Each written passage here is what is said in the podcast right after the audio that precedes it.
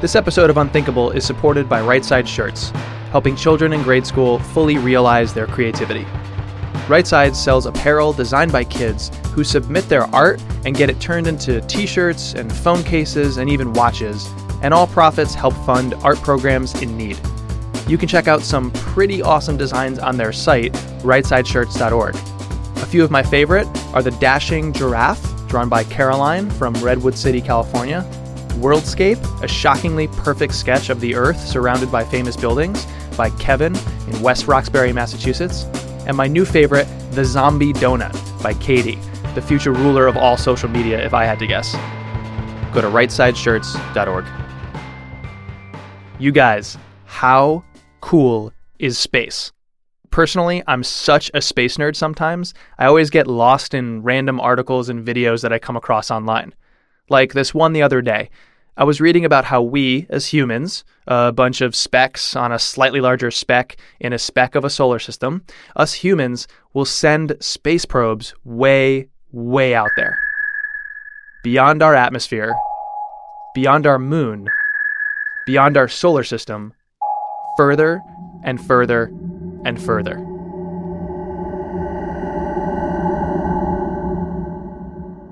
How do we do that? How does a machine of man made stuff go that far? This is where the science actually gets pretty crazy. We literally use the gravitational pulls of the other planets to slingshot our probes out into space. So we launch it from the Earth, it approaches Mars, and the planet's gravitational field acts like a sort of accelerator that pulls it forward and then past it. So it slingshots off of Mars. Then it slingshots off of Jupiter then it slingshots off of Saturn, and so on. And using this approach, it can gain speed and go remarkably far. Now, exploring outer space is a daunting task, but we face our own daunting tasks every single day in our work as creators. We try to explore the outer limits, not of space, but of our own abilities, and uh, we try to go where lots of others don't dare explore. And Luckily, we have our own version of those planets that can slingshot us forward. Side projects. You start out with two feet planted squarely in your day job with your current skills, your current mentality, and your current behavior. And as you aspire to do more daring, more resonant, more creative work, you look up, and that desire provides lift to get you up off of the ground. And you start seeking out side projects to carry you forward faster, and further. So you slingshot off a personal blog. You slingshot off a funny graphic that you made. You slingshot off a photography project on the weekends. And so on. These projects each have a strong gravitational pull thanks to how much you enjoy them and how much you learn, not to mention how much you gain from each of them. And as you get temporarily sucked into them, you get zipped forward even further you gain speed yourself and go remarkably far, way, way out, further than anyone thought possible, so fast and so far, it's almost unthinkable.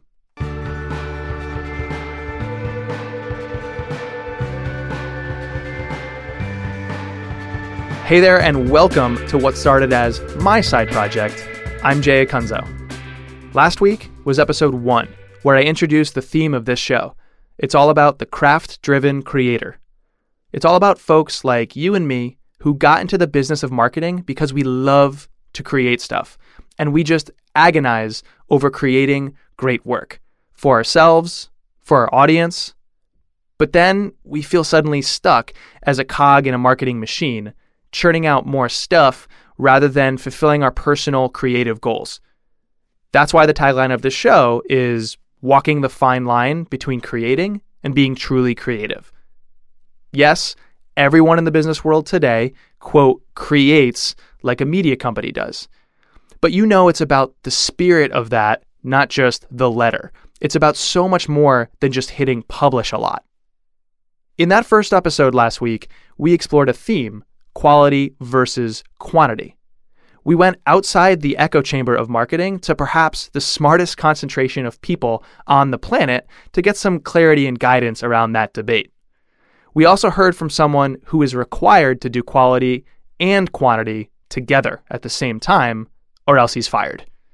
And to help you do that very same thing, quality and quantity, I challenged you to just one small action during the week. So if you missed any of that, go back and listen to episode one. Today, our theme is side projects. Side projects are a beautiful thing. They help us fail and learn in a safe environment.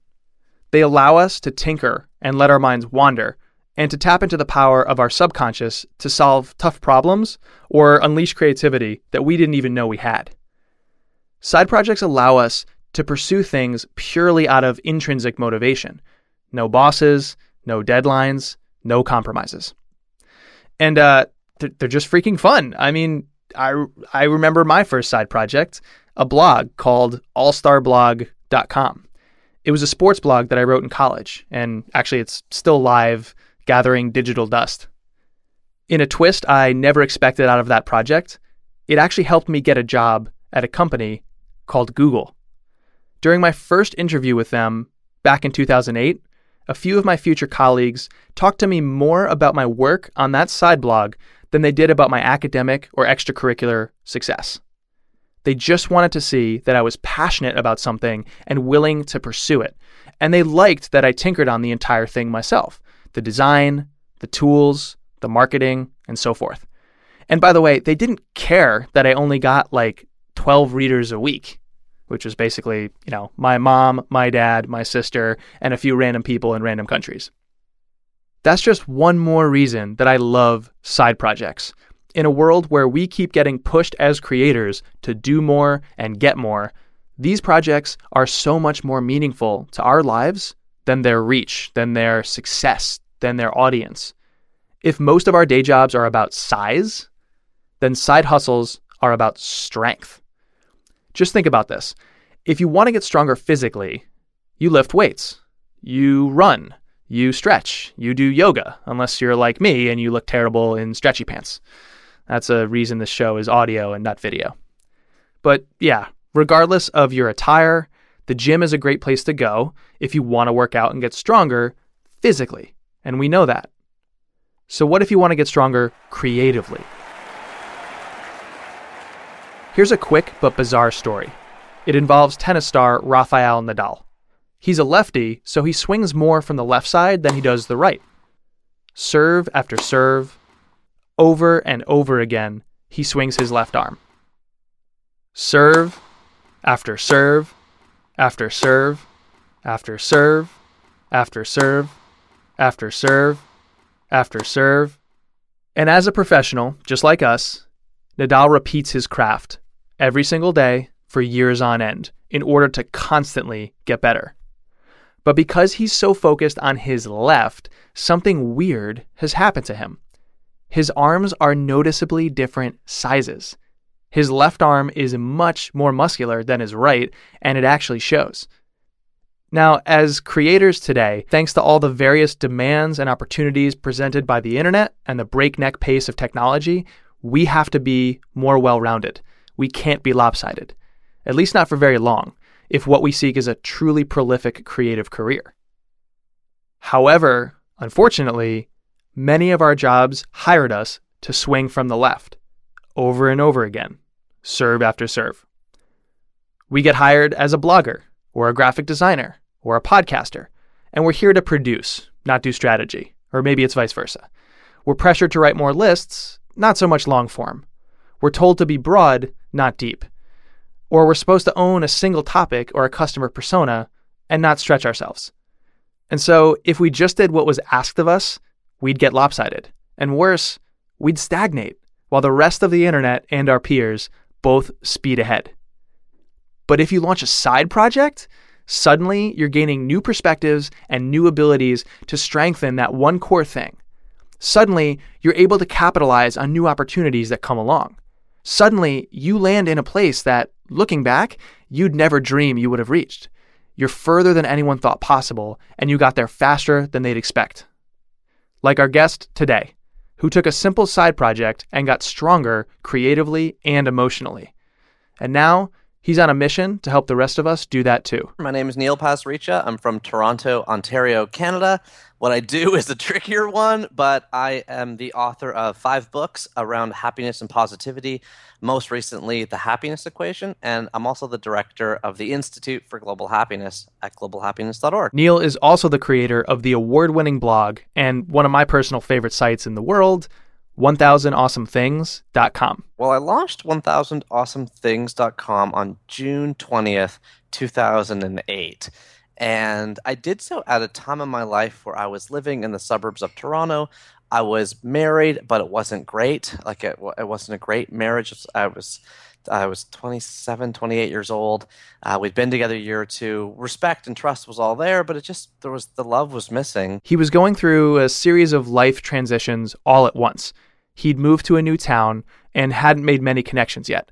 And he just started a new job at Walmart in HR in leadership coaching. So he was trying to figure that out too. There's a burning itch inside me. And then on top of that, my closest friend, Chris, was suffering from severe mental illness at the time. So you know, he's the guy I was talking to every day or two, and it was it was about kind of how he was feeling and how he was doing, and I felt this heaviness inside me. So I started up 1000awesomethings.com as a way to turn my brain on to something positive every night before bed. And so he'd come home from work and write about all kinds of random things. Things like fat baseball players, like like writing a little essay about fat baseball players because they give us hope. You know, that was the point of the essay, by the way, because it's like if they can be a professional athlete, then so can I. You know, I don't have to be like this supple leopard or whatever. Things that made me laugh, like getting called up to the dinner buffet first at a wedding. You know, and you don't have to deal with the congealed meatballs, and you don't have to deal with the like the dregs of the lasagna pan, you know? And it made me laugh and made me smile. I posted the blog, you know, I went to I went to bed. A Thousand Awesome Things was just a free WordPress site he created without much thought beyond trying to give himself a laugh at a time when he could really use one. It's just, you know, simple. He never debated the design, the technology, or whether anyone would even read the blog when he launched it. But over many months, A Thousand Awesome Things would wind up getting hundreds of views, then thousands then hundreds of thousands. The real tipping points were so, you know, one day I had 50 hits. Then the next day I got on the front page of Fark.com with my post number 980 on old dangerous playground equipment. And that post became 50,000 hits. A few thousand of those people stuck around, you know, and then that gave me inspiration to sort of say, oh, well, will Reddit pick up a post or will Digg, you know, pick up a post? And it was those hitting the front page of those engines that really prompted the blog into a higher level of readership. Neil committed from that moment on to write one post every single weekday. For a thousand straight weekdays, which unfortunately for me, I didn't do the math, was actually four years. Like when you started it, you you wouldn't have thought I'd sign up for something every day for four years, but a thousand sounded small. So I did it from uh, 2008 to 2012. And it was really good that I did it because as my marriage fell apart and my wife um, chose to move on, and it was it was a wise decision because the love wasn't there, but it wasn't what I was expecting, and it wasn't what I wanted at the time.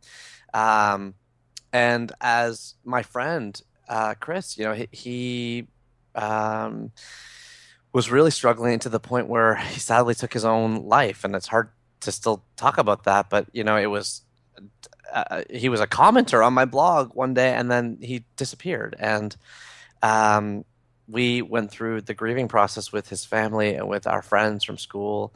And i was writing about him on the website at the same time. And so now i'm moving out of my house. I'm moving downtown. I'm trying to find new friends and the blog became a place for me to put my energy and my thoughts and my time that was very therapeutic and it was very positive focused when I was feeling very negative focused and it helped me. It really became a help. Neil would go on to publish a collection of his posts in a book called The Book of Awesome. And believe it or not, it became a New York Times bestseller. And Neil was invited to do things like speak all over the world, including delivering a TED Talk, a talk called The Three A's of Awesome. And he also wrote a few more books and created various related products like desk calendars and notebooks. But all the while, the blog was the constant.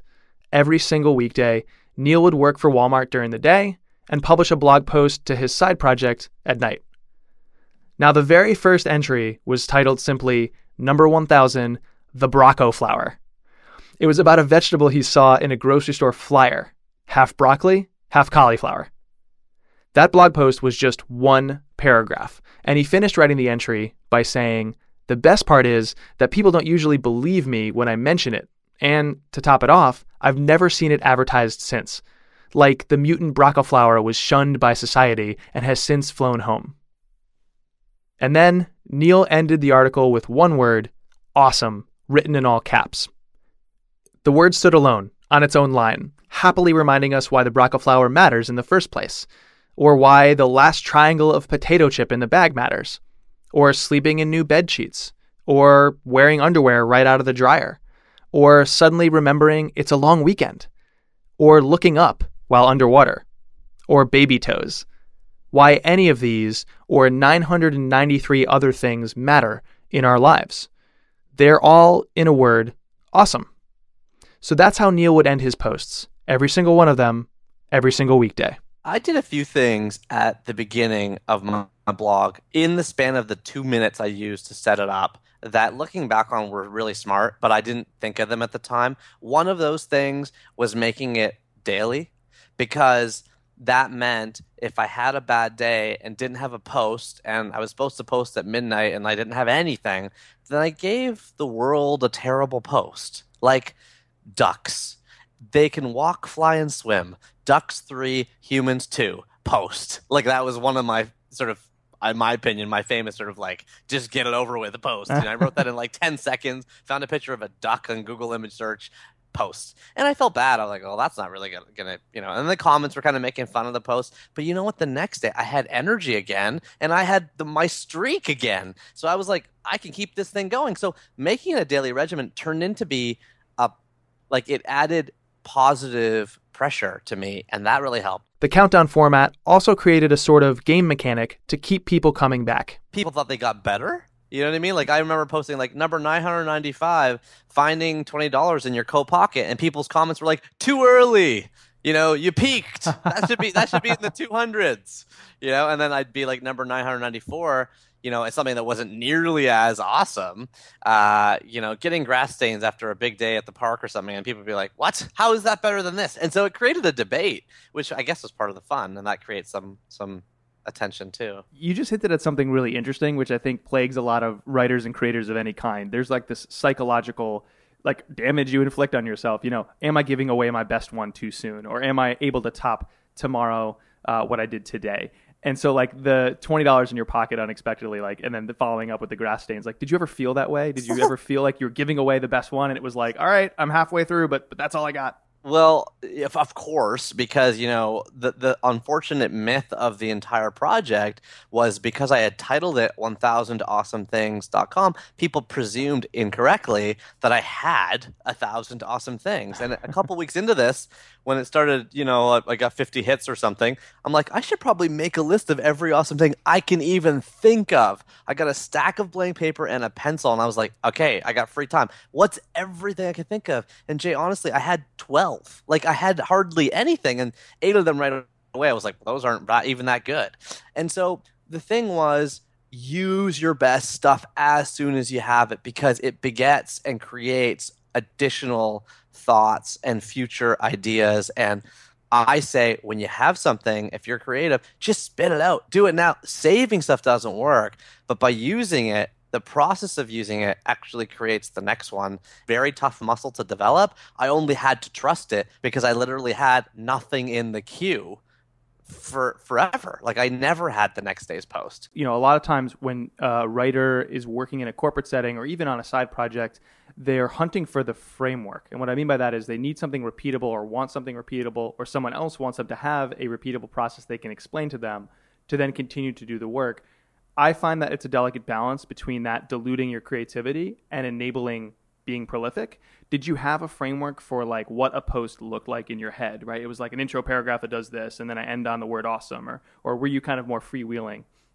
Um great question. So two things. One is it was totally freewheeling. I, at the beginning, it was like some posts were just pictures, some posts were a poem that rhymed, some posts were a one-liner, some were like a deeply personal, like you know, thousand-word essay, some like were like like a, you know like a tribute type post to like this thing. Some were describing like a one-second experience or a five-second experience in like a twenty um, minute read, like a, like a you know the parking lot pull through that takes two seconds. But my essay about it might take you a half an hour to read. You know what I mean? It's like a longer treatment. So they were all over the place. I think the formulas came later. So as I was reaching, you know, the 300s, the 200s, the 100s, I draw into my mental uh, bank and be like, oh, this will be a good one for a poem, or this one could be, you know, a, a personal story or whatever. Do you have a favorite one that you can point to?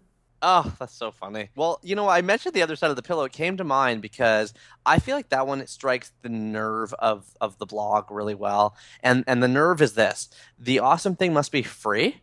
Okay, like flipping to the cold side of the pillow. It doesn't cost you money.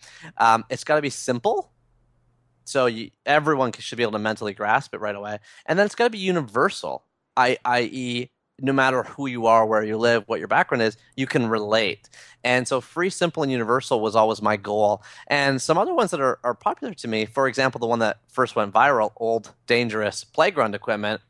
Well, it's, you know, for the most part, free and simple, but it might not be universal depending on where you grew up. So, you know, it's harder to relate if you didn't have the gigantic, rusty, you know, wooden and nails things that we grew up oh, with. Oh, yeah.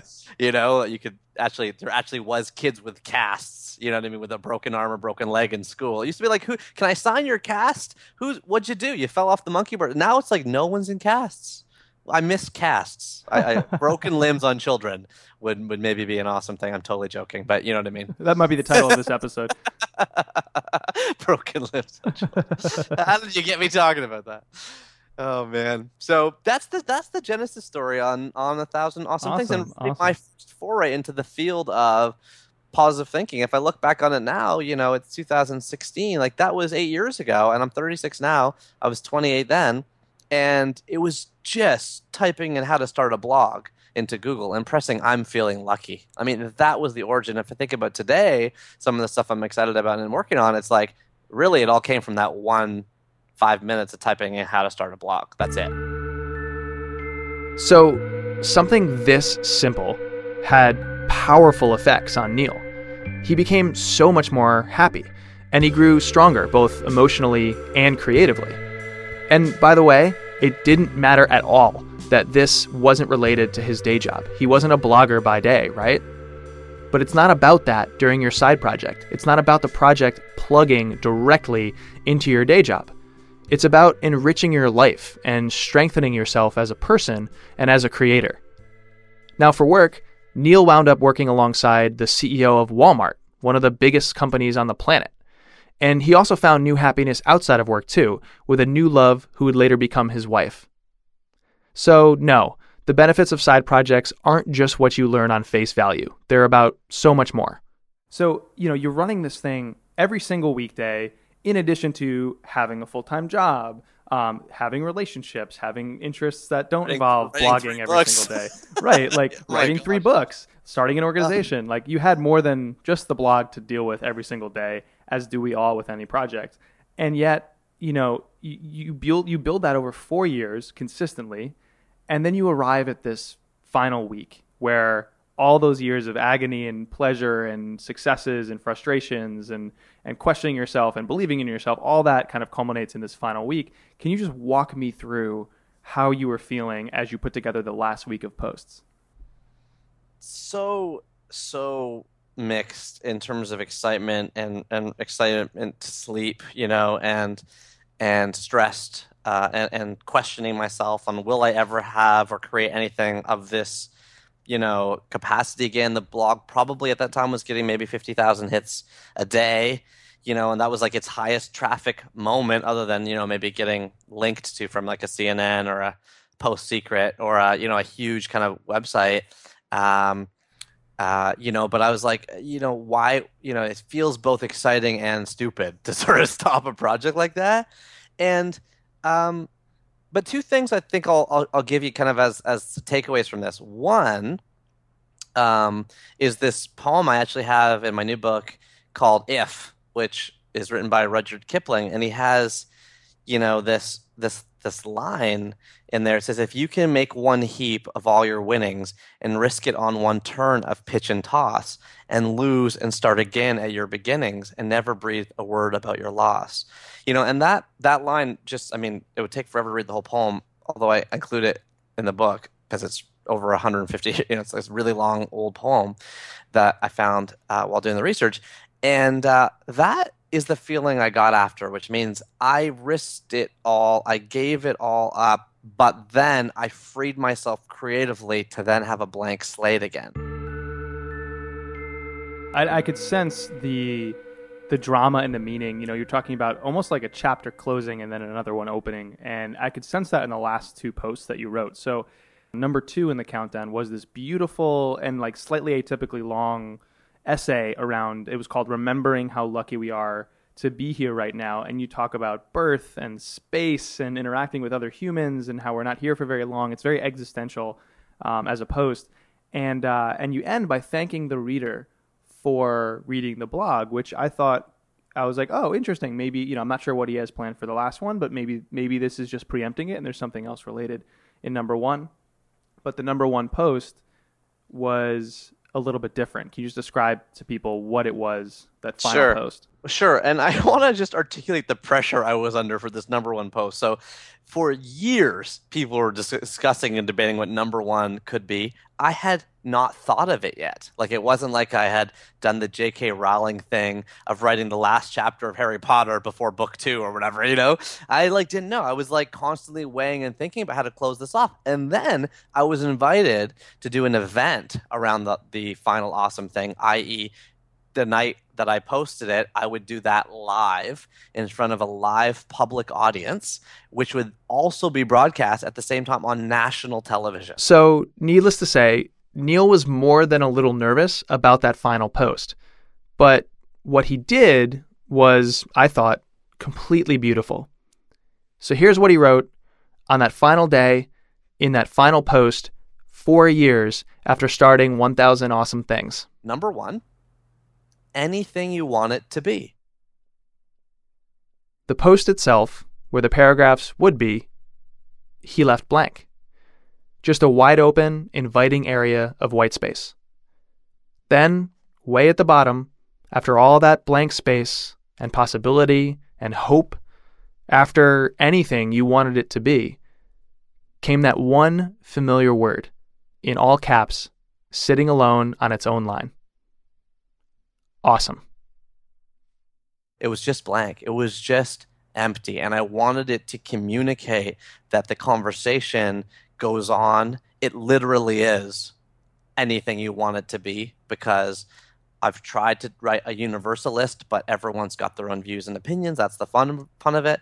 And I wanted it to be open ended, um, to be continued, because that allowed me mentally to close it off while still leaving a tiny crack open in the project that allowed me to play with the idea of maybe coming back to it at some future date. And you know what? Um, it means a lot to me. I'm, you know, you're you're helping me kind of revisit and remember all the emotions I had when I posted it, um, and staying up, you know, till midnight watching all the comments kind of coming in and feeling all that. But luckily, I flew off to New Orleans later that night or the next night and met up with a buddy and just had a, like a relaxing weekend. And it got to cheers to it, but also got to mentally say, ah, you know, let's try something different. And of course, I'd be lying if I didn't say I didn't go through a period of. Um, I won't call it depression because I don't want to band like I just want to bandy that word around. But I, I had definitely had a low after that for sure because there went something that was became had become so habitual that it felt like uh, you know losing a family member or a limb, you know, or something big when it's gone. Um, eventually, that space helped me create new things, but it, it always hurts to end a creative project. Neil says he's now shifting his focus away from the observation of awesome things to the application of awesome. Because life moves on. Old things lead to new things, both for work and in other things too. When Leslie and I got married and we went on our honeymoon, she told me on the flight on the way home that she was pregnant because she wasn't feeling well. uh, on the way home, and we had a layover in Malaysia. She got a pregnancy test. She did it in the airplane bathroom on the plane, and suddenly it was like, OMG, you know, or or like we're about to have a child. I'm about to be a dad, and I, um, you know, I flipped in a good way. Like I was super excited to be a dad.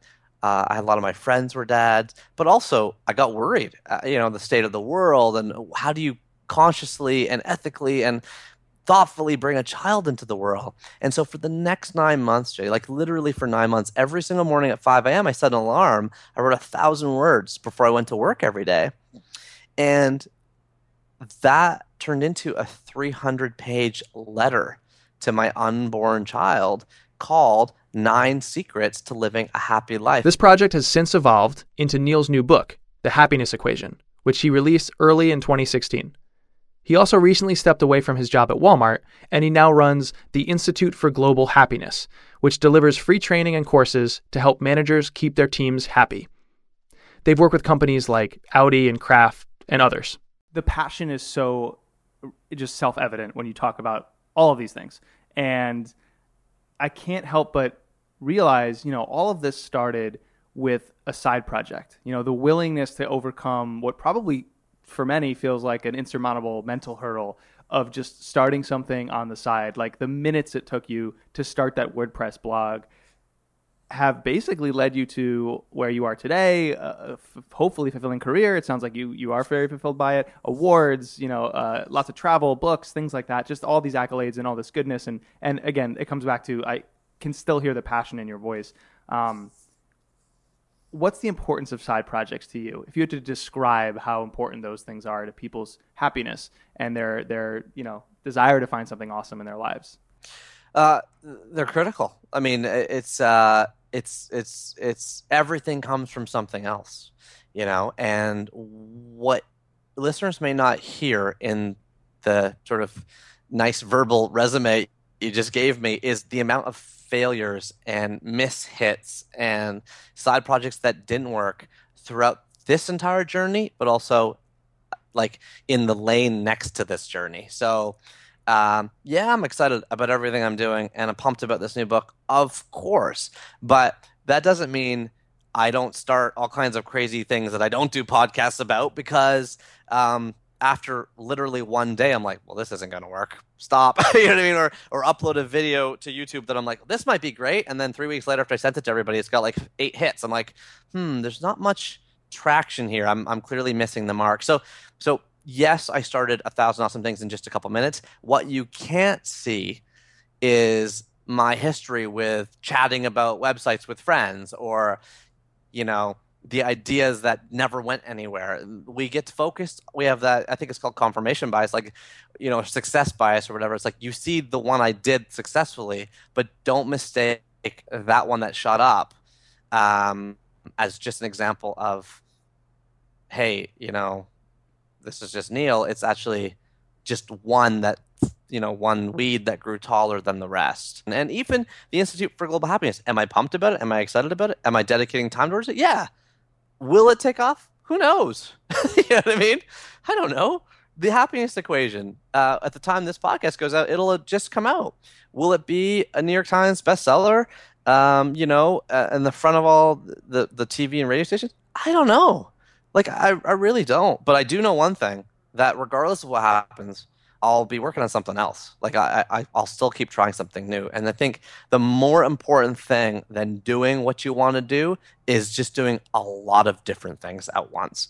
Because um, you call them side projects. It's like your side projects should have side projects should have side projects. Your notepads should have notepads. Your your you know your filing system should have filing systems. I think it's a, when you have too many browsers open that you can't read the title on any single tab, that's an example. Remember, that's an example of your brain following its own creative waterfall naturally. Enjoy that. Take a screenshot of it. That's that's the place you want to be because from those holes come your best ideas, your most fun projects, the people that you're most interested with. That's how we met, right? You know what I mean? You and me. Like yeah. it's just it was a rabbit hole online. We just clicked or connected, I think, on Twitter or something. It's like that's because it came from me looking and you looking at the same place at the same time. And how cool is that? I love it. That's so great. You know, some people make their life's work to own things like a sector. You know, maybe you you want to be the expert in sales software or biotech. Uh, other people become leaders at a specific company, and you get to the top of the uh, proverbial food chain, and you're you're kind of revered internally and maybe in your industry. Uh, you get to be responsible for the concept of awesome. Uh, and I say get to because I feel like when I wake up and say I have to do th- something, it, it, sounds like such a chore. But if I reframe that as I get to do this, it sounds like a privilege. And and you know, I look from the cheap seats at your work, and it looks like a privilege to me. Um, what does it mean to you to do all these projects and help all these people around that concept of of awesome? You know, it, it, it's incredible. The world is so big and yet so small at the same time you say, you know, get to be a spokesperson for awesomeness and positivity. I really do see it like that. It's um, it's a it's a lucky uh, thing, and I'm I'm just really happy that um, you know I I, I can hopefully uh, help people, but also help my help myself and my own family because sometimes when I get down and it happens a lot, or I get into um, a fight with someone or you know things some we just have a bad day or whatever it is it's like I, I started writing the blog for myself remember? Like that's i was in a bad mood. I was in a marriage heading the wrong direction. I started it for myself.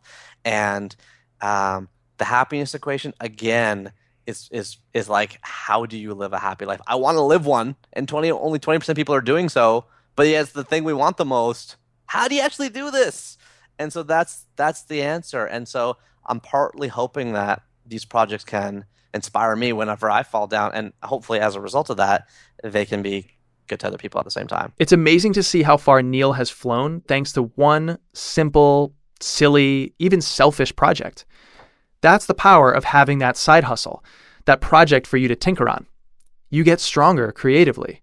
You learn new skills, both those that are directly applicable to your job, and those that maybe supplement your core skill and support your overall success. And these projects so often lead somewhere surprising or, like Neil, life changing. Working on something on the side, whether nights, weekends, lunch hours, or even just a few minutes every day or every week, these things can have a real impact on our work as creators. And they're arguably the best way to truly be creative and craft driven in the long arc of time that is our career. So, no matter how small or silly, side projects are still immeasurably powerful. And yet, there's something that each and every one of us can very easily do. And that's unthinkable.